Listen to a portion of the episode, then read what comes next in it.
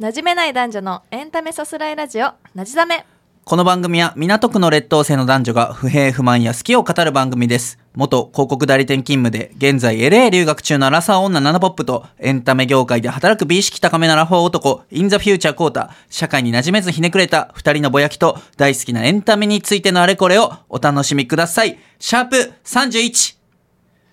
はい今日どうしたんですか、その格好。いやーもうちょっと今日ははい。絶対着飾ろうと決めてまして、めちゃくちゃ着飾ってますね。和服、着物。そうですね。ちょっとポはい。ッドキャストだけで聞かれてる方には分かりづらいと思うんですけれどもあの今日は着物を着ていまして。はい、振袖？はい。まあ、あのいやこれは訪問着なので、はい。あの着付けもレンタルしてしていただいたんですけど、はい。その時もあのちょっと感激はい、はいを。するのでって言ったら「あ歌舞伎ですか?」って言われて 確かに。あのはい歌舞伎ですって一応言っときましたが、はい。この後ねはい。あの私たちが大好きなマユリカのイベントに行くのでそれでちょっと着飾っております。着飾ってますね。本当にもうね、あの、うんこ色の振袖と違うね。あの、はいもうウコン色でしたか？ウコンです。うんこじゃなくてあのこのような華やかなものをちょっと着ておこうと思いまして、で、我々その、まあ、これもポッドキャストだけ聞いてる人分かりづらいんですけども、うん。まあ、えー YouTube 見てくださってる方分かりますけど、あの、ポッドキャスターの聖地、はい。メッカの東中野の雑談というですね、はい。クラフトビールバーのスタジオから、スタジオで撮ってます。す。ごいですね、うん。なんかマイクも本格的だし、はい。この空間も防音みたいになってて本当にあのラジオブースみたいな感じですね。確かにね、なんかラジオパーソナリティになったみたいなうん。気分で、なったねっていう感じですね。ついに慣れたねっていうね、はい感じですなんか今こが、こ閉まってるんですけどイベントとかの時はここも開けてしかもこの音声をさらに外に流すこともできるらしくて。え公開収録みたいにできんねや。できるらしい。ですえ、やりたいな。だからコミュニティ FM みたいにできるらしいであーママポップ見に来てくれんじゃん。す。ぜひ。ママポップが。来ていただきたいですね。はい。はい、いやね、そんな感じで、せっかくのいい環境で撮れてるんで、はい。今日はですね、お便りを2つですね、紹介させていただければなと思います。はいはい。まずは、令和の適当男さんから来ているお便りです。はいナナポップさん、インザフューチャー、コータさん、こんにちは。こんにちは私は34歳男で、大学時代の先輩が最近婚活を始めたばかりなので、私の知人女性をいろいろ紹介していきたいと思ってます。そのまま居酒屋予約して紹介だと、お見合いみたいな感じになってしまうので、過去の経験からそれは避けたく、一番スマートな感じを演出できたらと考えているので、お二人にお聞きしてみたいです。ちなみに、ナナポップさんはどのようなシチュエーションで殿方を紹介されたいですか？ということなんですけども、はい。えーっとですね、先輩に知人女性をいろいろ紹介していきたいというですね、なんかすごい自己犠牲の精神のあるちょっと今ギバー、ギバーってやつで話すね。題の献上みたいな健常感がよぎりますねちょっとよぎってし。まいましたがそういうことではなく、はい 真剣なお付き合いのためのっていうそうですよね。ことですよね。これは、あれ、これマリオン、マリオンホテル、高級ホテルとかじゃないですよね高級ホ。テルとかで確かに。献上とかでなければいいと思う確かにこれ、そのまま居酒屋を予約して紹介だとお見合いみたいな感じになってしまうんです。それは避けたいからそ。れでいいですけどね。それでいいですけどね。普通ならね、なぜ過去の経験かそれは避けたいか分かんないですね。まあちょっと気軽すぎるみたいなことなんですかね。はいはいはい真剣な交際っていうよりは合コンっぽくなっちゃうというか、はいはいそこがちょっと良くないのかなみたいな。いやでもこれ喫茶店でやったら勧誘みたいにならへん。逆にね。男と女二人で来てさ ルノワールとか行っちゃったらちょっと厳しいものが厳しいものがあるやん。ありますよね。うんいやでもやっぱりすごく仲のいい友人からの紹介が一番硬いと思うんですよ。はいはいはい。変な人じゃないよっていうのを、うんうん。こう知った上で紹介されたいっていうのはやっぱありますよね。まあお互いの性格も分かってるしね。うんマッチングアプリとかと違って。し合いそうみたいな。うんうんまあただその紹介だと逆になんというか結婚前提とか真剣なお付き合い前提じゃない場合もあるんで。はいはいはいはい。まあ、友人になることもできるし遊び相手になっちゃう可能性もあるし飲み友達にもなるしみたいな。そうですなんかマはいッチングアプリはやっぱりすごい目的がしっかりしてるというかそうですね。やりもくでしたっけマッチングアプリ。違いますあ、違います。違いますか。そういう方もいらっしゃいますはいけど、やっぱりねもうちょっとこういろんな可能性探れるみたいなっていうよりはマッチングアプリは結構ね真剣なお付き合いみたいな。確かにね。マッチングアプリはおつ友達探しじゃないもんね、うん、お付き合い目線でやってるから、まやっぱり早いし、うん早いか。周りでもよく聞きますね。マッチングあアプリから結婚したっていう人本当一人二人じゃないというか、あはいはいはい。うん、もう本当最近主流になってるんで。でもなんかマッチングアプリから彼氏できた人、彼女できた人はもうめっちゃ聞くよね。普通に。聞きますね。うんだからすごいみんなすごいなって思います。確かにな。でも分かった。後輩はじゃあ先輩はマッチングアプリに登録させて、うんうんうん。その自分の紹介したい女の子に「いいね」させてはいはい、はい、女の子からも「いいね」させてマッチングアプリでの出会いを演出するっていうのは。回りくど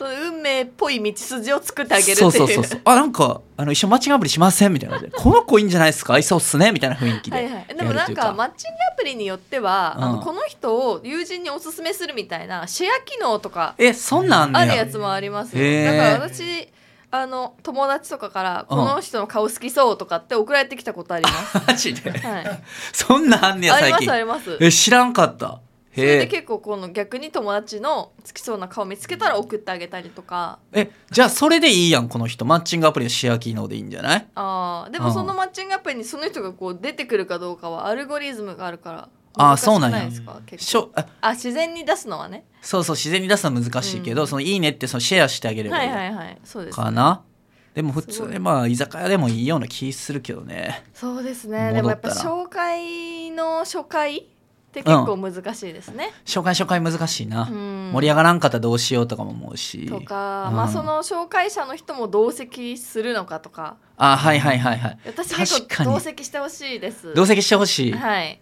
あー俺はどっちでもいいけど同席してほしいなら俺同席してほしくないんかな。じゃあそうですか。うんディベートしよう。ディベート。いやなんか私自身の特性としてはい。人と仲良くなるのに10ヶ月ぐらいかかるんですよ、長っ。で大体クラス替えがあって4月に同じクラスになったらうん。12月とかには仲良くなれてるかなみたいな。でもその頃にはもう少しでクラス替えだおねみたいな前冬休みやって。感じになっちゃうんでやっぱり10ヶ月は欲しい。10ヶ月欲しい。長っ人生終わんで。10人生って10ヶ月をそうですね。70回ぐらいしか繰り返せないよ。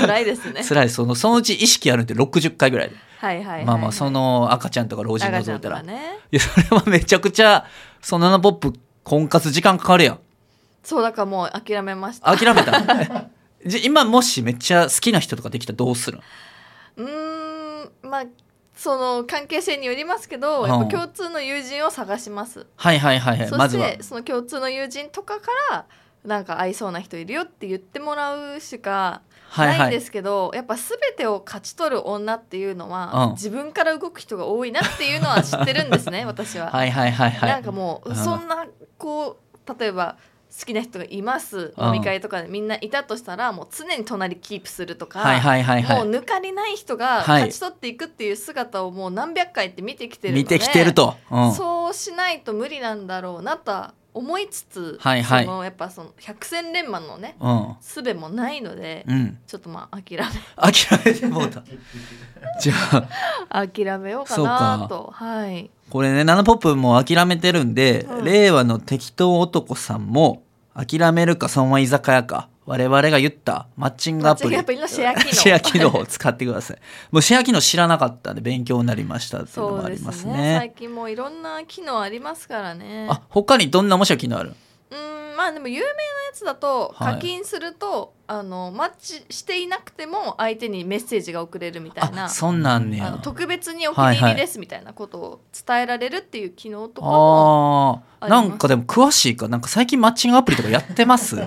詳しいから。いやもうだからあんまはい言いたくないんですけど、はい。あの し審査があるんですあ最近のマッチングアプリ。審査の最近。結構審査あって、うなんかその写真とかメはいはい。ッセージっていうか自己紹介文みたいなのをうん1,000文字ぐらいとかバはいはい。て書いて、まあそのマックス書かなくていいんですけど書いて送るとあの審査1日ぐらいかけてされるんですね。しっかりされんねや1日ぐはい、らいかけて、24時間後以内かな？とかに、あの審査結果が送られてくるんですけど、はいはいはい。なんか落ちまして。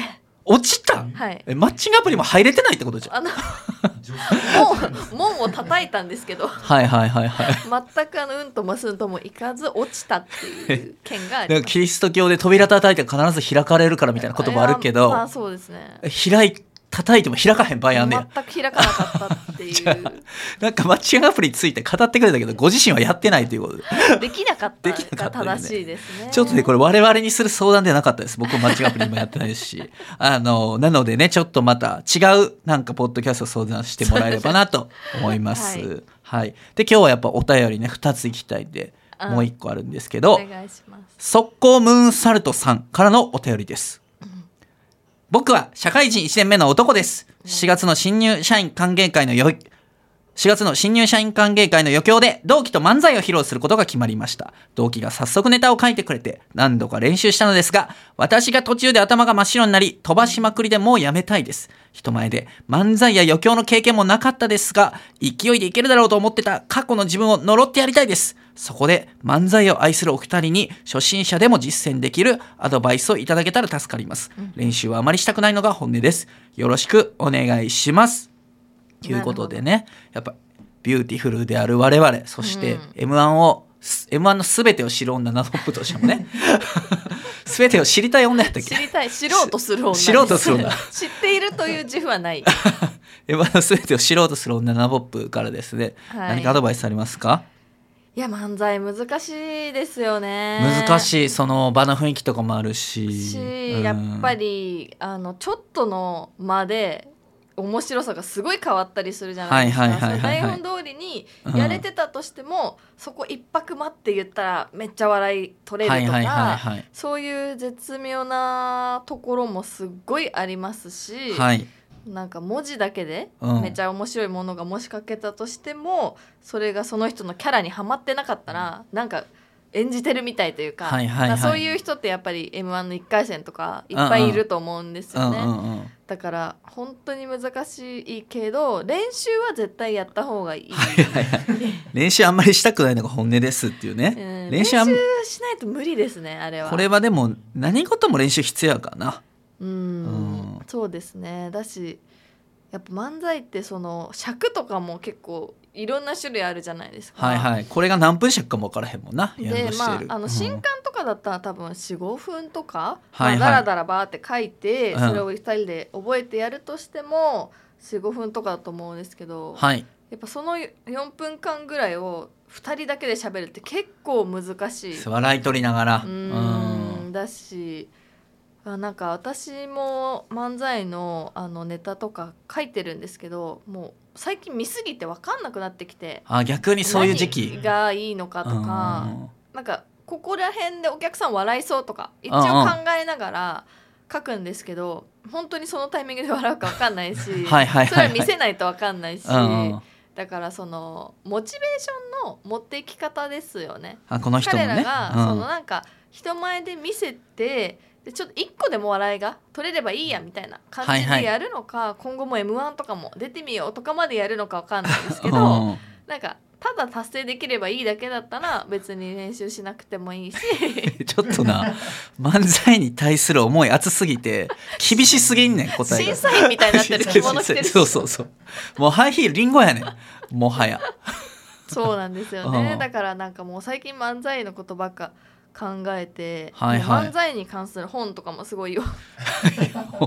漫才の教授みたいなぐらいの。なんかあの、うん。m 1グランプリの公式の雑誌があるの知ってます？知らん知らん。また今の話はいそれ購入してあの m 1グランプリ2023を分析みたいな、はいはいはい。多分去年の12月中旬ぐらいに出てた雑誌なんですけど、うん。それとかも読み漁って、はい。データとかも書いてあるんですよ。どういう人が最終決戦に行きやすいとうか、んうん。なんかそういうのが書いてあって、はいはい。そういうのとか見て研究というか。いや急に研究というかでなんで口すぼめながら言った？あ M1 研究してるんですね。M1 の全てを知ろうとする女ですか知ろうとしてるっていう段階なんでまあそうですね。でもやっぱりなんだろうなこの後紹介するコンテンツのはいはい。話にもなってくるんですけど、うん。あのーうん、その本人が笑いをやることに対して楽しい感情がないとやっぱ見てる側もきついなとは思っちゃいました。はいはいはいはい。だからストイックに突き進めるというか、うん。楽しんでやってないとみたいな。それがもうなんかわかるからはい。ということでね今日ナナポップが紹介するコンテンツは、私が今日紹介したいのは映画で今やっているものなんですけど「笑いの怪物。はい、岡山天音くん主演ですかね。はい。はい、」を紹介したくてで多分ベースとなるのが土屋隆之さんっていう、はい。えっとラジオの、まあ、はがき職人のはいはいはい。方で、はい。まあ、ラジオというかもともとはあの、はい。携帯大喜利っていう NHK であったあったあやったる大喜利うん。番組とかに、壁ポスター永見さんとかも出してたやつやんなうん。あのいろいろ出してた、はい。まあそのなんていうんですかねさ作家の卵というか、はいはい。いう感じでお笑いをやられてた方の書いた本がはいはい。元になってて、まあ、彼の人生を描いたような作品だったんですけども。ノンフィクションではないけど、まあ、ベースは true story っていうか実話はあるという感じなんや。まあ、どはい。こまで本当かわかんないですけど、はい。まあ、その主人公のあの彼はすごいもうお笑いにはまってしまって、はい。でも毎日毎日5分に1回ボケるっていうのを目標にノートにバーって、ボケでもを書いてボケるしてもも実際の生活でボケるんじゃなくてノートに書いていくノートに書いてるんです。でまああの、うんその映画のキーワードがうん。人間関係、えー、と不得意はいはい。みたいなのうん。が結構キーワードになってて、うん。人間関係が、まあ、上手にできないけどその笑いにもうすごい熱心熱心になって。熱心に。ネッチンだな？熱心な状態になって 流行語。もう5分に1流行語回候 あの書いていく。はいはい。でそれを携帯大喜利に送ったり。はいはい。ネッチンに携帯をはい送ってね。でそはい。れを、携帯大喜利ってうん。もともとあのなんかレジェンドみたいな。めちゃくちゃ採用された人がなれるなんかこう VIP 枠みたいなそうそうそう。よ読めてなんか最初のパソコンなんかすり抜きやすくなるよな。確かレジェンドとかになったらあ多分そうだ、まあうん。レジェンドから来たよっていう枠みたいなのがね、はいはいはい。あの紹介されたりすると思うんですけど、そこになってであの日々ネタもすごい書いてて、はいはい。で一応その映画の中では吉本っぽいはいはい。ところにあのこのネタ見てくれってバンっていうあの分厚いネタが書いてあるノートを持ってって、でそして吉本っぽいところの社員の人がなんか「君なかなかおもろいやんけ」みたいな感じになってはいはいで作家として道を歩み始める。あ最終的に？ですけうん。ど、やっぱり人間関係がすごい不得意でとにかくお笑いのことだけをやりたいっていう、まあ、ちょっともはいはいうモンスターに近い状態でもうバーってやっちゃうってはいはいいう人なんで、なんかとあるそのお前盗作したんじゃないかみたいな裏切りっていうかあはいはいその疑いをはい。かけられたりした時に、まあ、プッツンってこう切れちゃって、はい。でちょっとまあ人間なんだろうなお笑いをやりたいけどそういうお笑いを作ってる人たちの中には入れないみたいなはいはいこはい。とで、うーんなんか、まあ、ちょっと落ちてちゃったりとかっていう話。そっか。まあ今公開中やからネタバレはそうですね。避けてんのか。まあ、あんまり言わない方がいいかはいはい。なとは思いつつ、まあ、その方の人生というか、まあ、半生はいはい。のお話なんですけど、うーんやっぱりお笑いをなんでやりたいかとかどういう人を笑わせたいかとかってすごい考えなきゃいけないなって思って その映画見て？その、まあ、結構やっぱ天音くん演技うまいとかじゃなくて？グーってなっちゃうような描写がやっぱ多いんですよ。お笑いはいはい。はい熱心になりすぎて、ネッチになりすぎてね。あの うん。ーこいつおもろいのになみたいな。はいはいはい。もうちょっと人間関係ちゃんとせえよみたいな、はいはい。そのお偉いさんが来てもうん。ちゃんと挨拶できないとか、結構そういうそこまでのなんかあれや。ちょっとサバン症候群ぐらい変変な感じちょっと描かれ方としてはもうそれクレイジーなレベルでうんお笑いを愛してしまってるっていう、はいはい。まあ、書かれ方だったんです。でもなんでそこまで彼がお笑いに熱心になったかというのは書かれていなかったんですね。ネッチになったかというのが書いてなかったですね、だから、まああ、まあ前段も書いてなかったんや。うん、そっか。だからそれがあのなんでこんな熱心なのか分かんないっていうあの口コミもあったんですけど、はいはい。私としては多分救われたんだろうなって思ったんですよ。はいはい。彼もお笑いになんか救われた人の一人ではい。で自分もできそうって思ってやったら認められたからできたからやったってだけで。レジェンドになって携帯大喜利でね。そうですそうです、はいはい。だから、うん、才能があったからはいはい。続けたっていうだけのことで、別にその何が動機かっていうのはそこまで重要じゃないなって私は思っはいはいはいたただ野球好きやからプロ野球選手になったみたいなね。慣れたからっていうだけ、はいはいはい。うん。私別にお笑い始める動機はそれでもいいし、うんうん結果そのそれを見てうん。笑ってくれる人がいるならいいじゃないですか、うんうん。みんな幸せだから、っうん。て思ってそれでいろいろ考えながら帰ろうとしたんですよ映画が。見終わって。映画館をね見終わって帰る。そしたらなんかお笑いファンっぽい。なんかの芸人さんのアクスタキーホルダーみたいなのをはいはい。カバンにちょっと2人ともつけてる感じのうんうんうんうんお笑いファンっぽい女の子2人組がいてはい。同じエレベーターで一緒になったんですね。うん。そしたらなんかその、まあ、感想とか言い合うじゃないですうか、んうん。マジで主人公シャフすぎんって言ってたんですよ、はいはいはい。社会不適合すぎるっていうのをシャフっていう、うんうんシャフすぎんって、それなみたいな。うん。マジでああいう人いるよね。わらみたいな感じで 話してて。なんかすごい泣きそうになっちゃって私は。なんかそんなに土屋隆之さんがめちゃくちゃ俺おもろいんやとおもろいこと考えるんやってもう命削って面白いこと考えた、うん。その先にいて笑う人って彼女たちなのかなって。はいはいはいそういうね。思った時に、うん。なんかそこのミスマッチ感っていうか、はなんでお笑いやるんだろいはいうはい。人はっていうか私もですけど。はいはいはいそれはをすごい考えちゃってで結構その映画の中で主人公は辛そいはいうはないんです、うん理解されなっかったり、まあいろんなちょっとトラブルがあって号泣しちゃうシーンもあったりうんうん。する時に、なんかやっぱ本人がそうただ一人でお笑いをバーって考えてる時は楽しいんですけどはい。それがこう世の中に広がっていく時にギャップがあると苦しいみたいな。あこういう意図じゃなかったのにとかとかこんな広がり方では嫌やみたいな。うんとかもあるのかなとか思って、はいはい。思うと本当に自分自身が楽しくないと良くないなっていう。はいはい。苦しんで。うん。うんまあそうもちろん生みの苦しみとかありますけど、うんうんだから私はピン芸はできないです。結論そこ？結論そこ？全部のおもろくなかった責任を自分で負いたくない。だってネタもね自分で書いてうん。うん。自分一人でやったらうん。つまんなかった時自分がめっちゃ悪いじゃないですか。でもあ悲しいこと半分でね嬉しいこと2倍で悲しいこと半分の方がいいから。うんなんかまあ受けたら嬉しいけど。うんでもそこはすごい思いましたね。はいはいはい。私ピン無理だなって。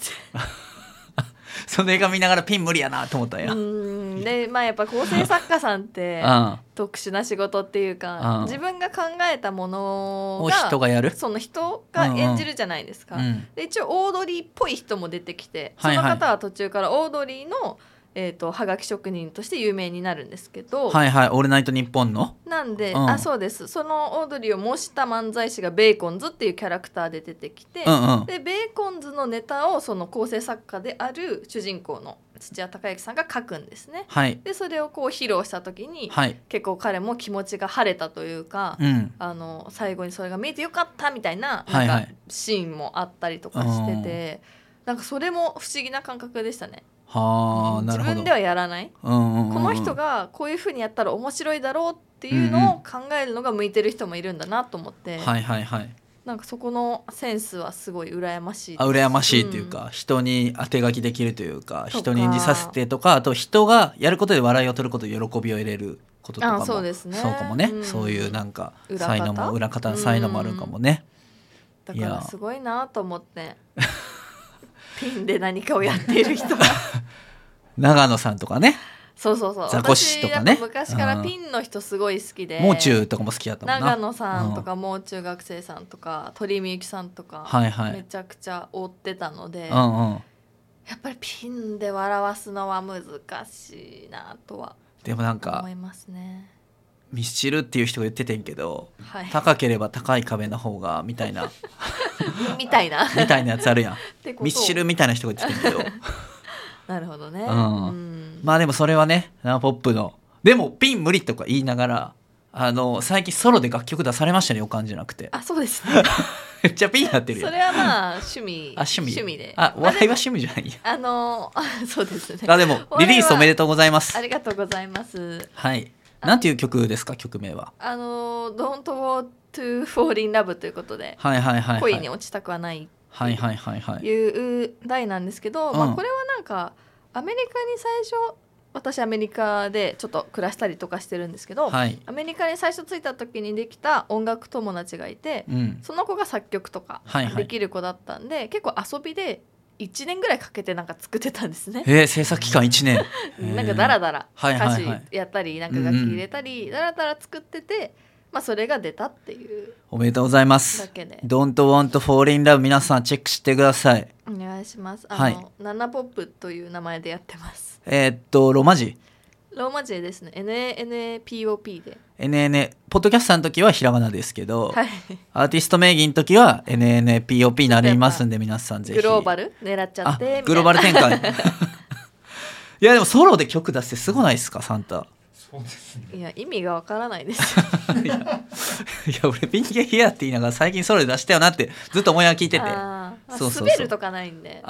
曲はね。受け取った側がどう思うかだけなんで。はいはいはいはい。別にいいんですけど。えーそれ全く同じようなこと誰か言ってたあな本当ですか、うん。有名な人が言ってた。すごい。全部のソースがふんわりしてる。ミスチルではなかったなと思う。かった。あの作品で出した瞬間受け手が考えることやからみたいなうこと誰が言ってたか思い出した。はい。久保塚洋介さんです。じゃあ今日のコンテンツ、はい。僕が、えっと紹介したいコンテンツは久保塚洋介の人生攻略本というですね。久保塚洋介さん4冊目の本なんですけどもこれ我々、まあ、3人とも久保塚ガチ勢なんですけども、まあ、さっきも売り切れてましてネットで注文しても23週間待たないとダメみたいな感じで、えー久保塚洋介さんが人生を攻略するために、うん。えーどうすればいいかっていう昔ゲームの攻略本ってあったじゃないですか。それみたいな感じで人生を攻略させてくれる本っていうことであ僕もこれ読んだ。ら人生攻略できんのかなと思ったんですけど、うん。これはもう最初から覆しますけど 久保塚さんのキャラやから全部できてることやでっていうのはあるかけど これ俺が当てはめて全部やったらマジで社風社風どころじゃない やばい。すぐに連れてかれるどっかに 何らかの施設に。何らかの施設に。警察かもしらんし病院かもしらんし。何らかの施設に連れてかれるんですけどただ読み物としては最高で、はい。もう本当になんか散文的に書かれてるんですけどももうなんかリリカルに散文的に書かれててなんかファンタジーと真実ともうやばい話となんか急にスピリチュアルになっていろんな話が交互になってうん。あこれこれ俺たちが読みたかった久保塚さんの本これみたいな感じで、はいはい。もうほんまにまともに人生攻略本とか読みたかったら福沢諭吉とかうん。孔子とか読めばいいと思う。じゃなくてなんやろ窪塚さんの脳内を知ることができるみたいな。でななんやろ本読んでこんな気持ちになったことないけどこうなんか高揚感というかテンション爆上がりするというかそういう意味では自己こう人生攻略本なんでしょうけど、うんちょお二人にもこれ差し上げますんで私から。はまいす、でちょっとだけこれすいません。ノースサンクチュアリ出版さん。すいません。ちょっと一節だけ読ませていただくんですけども、はい、特に響いた言葉みたいな。特に響いた言葉はですねはい。えーっとこれ挨拶とハグっていうことで、まあ挨拶しろよとかいうまともなこと書いてるんですけども。そういうまともなことも書くんだ。そうだからそれがもうなんか変変な話とまともな話がなんかムワーってきてて。それがもうなんかい混ざり合っててもうめっちゃ変な気持ちになるっていうか。でもただそれが全部あの喋り方で再生されていって。で挨拶しろっていうのとあのハグをしろっていう。もうこまずこれができひんや、まあ確かに日本で暮らしててハグしたら結構やばいっていう うんうん、ことになりそでその後はまたまた戻戻って恥ずかしがらずに感謝の言葉言おうよみたいな。うん奥さんに愛してるって言ったりとか感謝の言葉言おうと思って。えなんか挨拶しろ、うん。ハグしろ絶対できひんな言葉しろみたいな、うん。でそれの結論が何かっていうと、俺ら言霊ピーポー言葉の魔法を惜しむなよっていう。かっこいい。かっこよ。言霊言霊ピーポー。言霊ピー プル。えでも私マジでそのマインドです、え？目の前に女窪塚いたよ。え全く一緒です。言霊ピーポーでやらせてもらってて。そうやな、しはい。思考というか言葉をな言ったらこう現実化するっていうかね。あそうですうん、私はなんか逆も結構あって、うんうん。あんまりあのマイナスなことをすごい言わないようにしてて、はいはいはい。そうするとやっぱ運気が上がって、うん。まあいい自分でいられる。いや結構マイナスなこと言ってんだよ いやそ窪塚さんもねそれはい。昔、あの放尿より一個前でしょ放流って本の中でね水の結晶に、はいはい。水に言葉を、えー、とポジティブな言葉を書きまくったら結晶が綺麗な形になりますみたいな実験があってあーその歯歯が悲しむみたいなさ昔あったやん。ありましたね、うんなんそんなかサボ感じで。テンにいい言葉をかけながらやると、いいよく育つとか、ね、そうそうそんな感じで言ってたんですけどままさにその窪塚さんと同じ発想ですね。うん。うん、まあほんまに。そういう面はありますよね、うんうん本当にめちゃくちゃ面白いしあとなんかもうこの本の最高なところって久保塚さんの本はいつも最高なんですが、フォントバラバラねほんまに。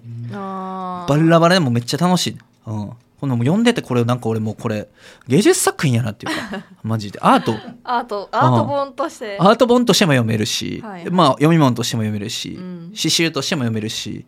まあじゃあ人生はこれ読んでほんまに攻略ができないんですけど。だってできんもんこれ全部できんよだって。息子をビンタして気絶させたとかわけわからんし。マジでわけわからん。ないめっちゃおもろいからマジ読んで。ほしいマジ大好きでほんまに。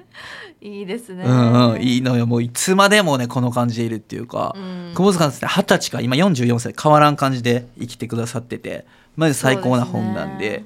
はいあの人生攻略本もう絶対読んでください。はい。僕サンクチュアリ出版から何のお金ももらってないんで。はい 個人的な個人的な支援。本当にお金がないんでこのポッドキャストで言うしかないんですけど絶対に読んでください。じゃあ皆さんでね、はい。読んでまた感想などね。そうですね。サンタとナウポップにはあげますんで。ありがとうございます。はい、ちゃんと確保しときました。あの、はい。売り切れる前に。はい。なのでねね。はい、また読んで感想教えてください。ということで、はい。もう一通いけるのかな？もう一ついけるのかな？じゃあもう一つ手紙、ちょっと短めかもしれないんですけども、うんえーっと、最後ですね、ちょっと時間もう一ついきます。ねえーっと、B 型の行方さん。27歳女です。取引先の男性が私に好意を持っていることを後輩を通じて知る機会があり、そろそろアプローチされる予定とのことです。今まで二人きりではないですが、仕事の懇親会で何度も食事をしたこともあり、彼の、彼のことはそれなりに知っているつもりで、実は私も好意を抱いています。ほう好意を持たれていることはすごく嬉しいのですが、私には2年交際している社内の彼氏がいて、ええ彼もその存在を知っていて、その彼には同棲している女性がいることも私は知っています。わ 私には彼氏がいなければ間違いなく一緒になりたいと思える存在なのですが、お互いに相手がいる身なので、この何とも言えない感情をどう落ち着ければいいかわかりません。交際中の彼氏には何の不満もなくもちろん好きなのですが、このまま彼にアプローチしてしまった場合、自身の年齢や状況的に進展させる方に進むべきか悩んでいます。交際中に二人で会うのも気が引けるし、かといって今の状況だけでお別れの決断もしたくないし、そして何よりも面倒なことは避けたいです。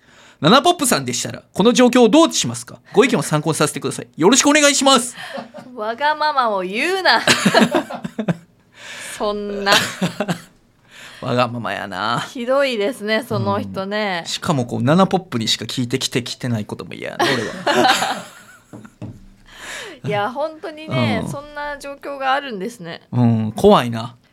怖いですけど、うんまあでも別にすごい不自然なことじゃないというか、はいはいはあの付き合ってる人がいる途中でより好きな人に出会っちゃうとかもあることっちゃあるじゃないですか。い。ありました、そういう経験。